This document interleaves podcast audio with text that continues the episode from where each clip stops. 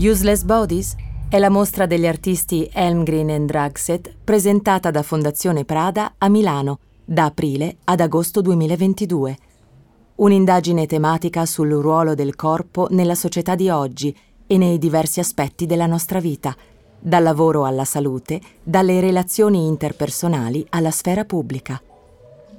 Attraverso una serie di domande aperte, gli episodi di Questioning Bodies riportano il corpo all'attenzione dell'indagine intellettuale.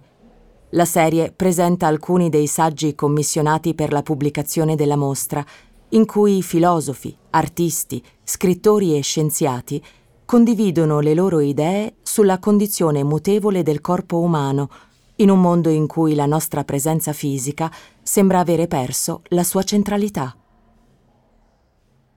In che modo la cultura digitale ha influenzato l'attrazione fisica? Di Jamie Hakim.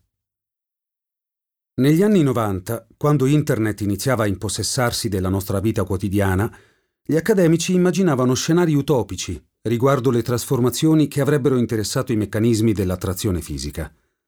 In quel momento l'interazione fra utenti nel World Wide Web avveniva per lo più tramite chat room, Tuttavia, con la scarsa qualità delle connessioni dial-up e delle immagini, il desiderio poteva insinuarsi in questi spazi solo grazie a fantasie ispirate e costruite attraverso scambi di messaggi di testo.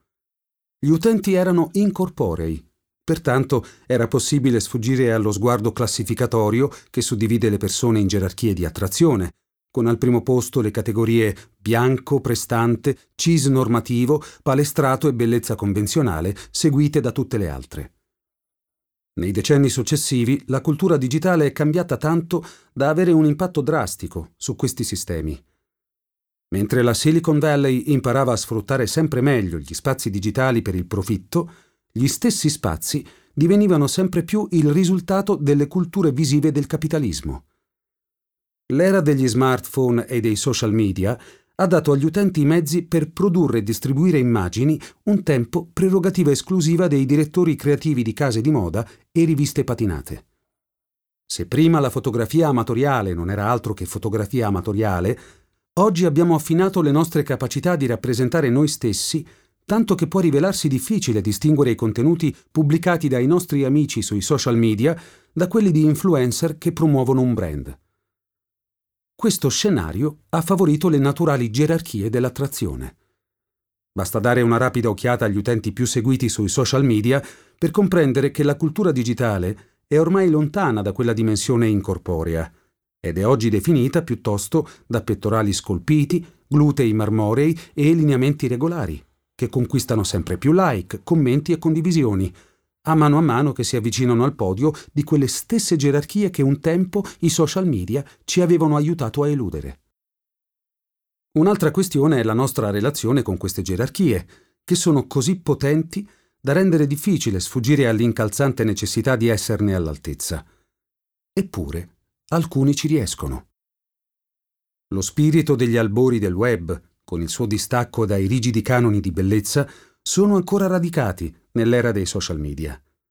Perdura infatti la capacità tutta digitale di creare una rete di gruppi a margine di questi canoni, subreddit in cui persone trans si scambiano informazioni sull'embodiment trans, account Instagram gestiti da attivisti body positive che ridefiniscono gli standard di bellezza, siti in cui la pornografia alternativa ripensa l'oggetto del desiderio sessuale.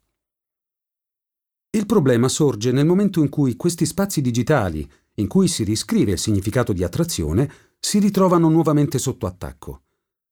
Da un lato, le nuove declinazioni di puritanesimo si affannano a cancellare il sesso dalle piattaforme social. I contenuti vietati ai minori di 18, bannati da Verizon dopo l'acquisizione di Tumblr, ne sono un esempio emblematico. Dall'altro lato, il capitalismo e le sue forme edonistiche, per esempio le piattaforme digitali e altri conglomerati di media globali che utilizzano il sesso e lo spettacolo per accrescere i loro profitti, si appropriano di formazioni politiche che resistono alle dottrine corporee imperanti, succhiando tutta la loro energia creativa e neutralizzando al contempo il loro potere politico. La body positivity, per esempio, spesso non è altro che l'ennesimo hashtag per popolare i social media di canoni estetici e accumulare capitale nella Silicon Valley. La cultura digitale non ha ampliato né ridotto la possibilità di trasformazione delle regole dell'attrazione. Piuttosto, ci ha fornito strumenti inediti per disputarne significati, norme e ideali, esacerbando egemonie e opposizioni. Le circostanze potrebbero controvertere l'apertura a una visione alternativa dell'incarnazione, dell'intimità e del sesso, ma la guerra non è ancora finita e il campo di battaglia altro non è che il digitale. Hai ascoltato un episodio di Questioning Bodies, la serie podcast dedicata alla mostra Useless Bodies di Elmgren and Draxet, presentata da Fondazione Prada. Si ringrazia l'autore del testo.